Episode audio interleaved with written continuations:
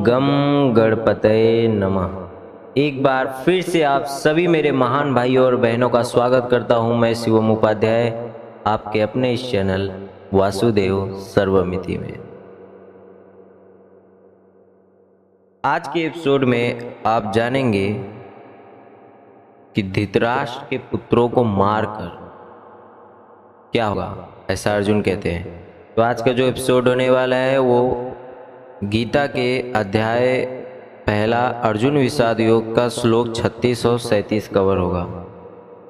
तो बिना समय गवाए हम आज का एपिसोड शुरू करते हैं, लेकिन उससे पहले, आज का जो तिथि है वो एकादशी की तिथि है। आज देव उत्पत्ति एकादशी। भगवान विष्णु चार महीने का योग निधा पूरा करके फिर से जागे थे। इसलिए आज के दिन का महात्मा सुनना ना भूलें।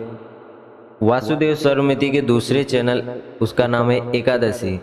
उसको सर्च करिए, उसमें सिर्फ़ आपको महात्मा मिल जाएगा और सुन के बिना व्रत किए पूरा पुण्य ले जाइए।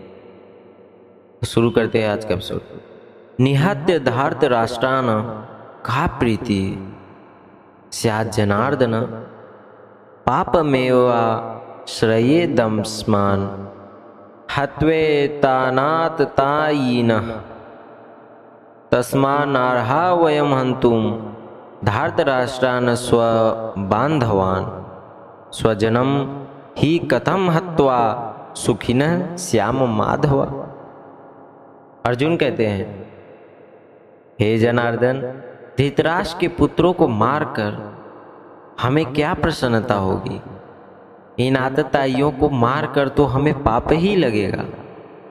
अतएव हे माधव, अपने ही बांधो धृतराष्ट्र के पुत्रों को मारने के लिए हम योग्य नहीं हैं, क्योंकि हमने ही कुटुंब को मारकर, क्योंकि अपने ही कुटुंब को मारकर हम कैसे सुखी रहेंगे, माधव?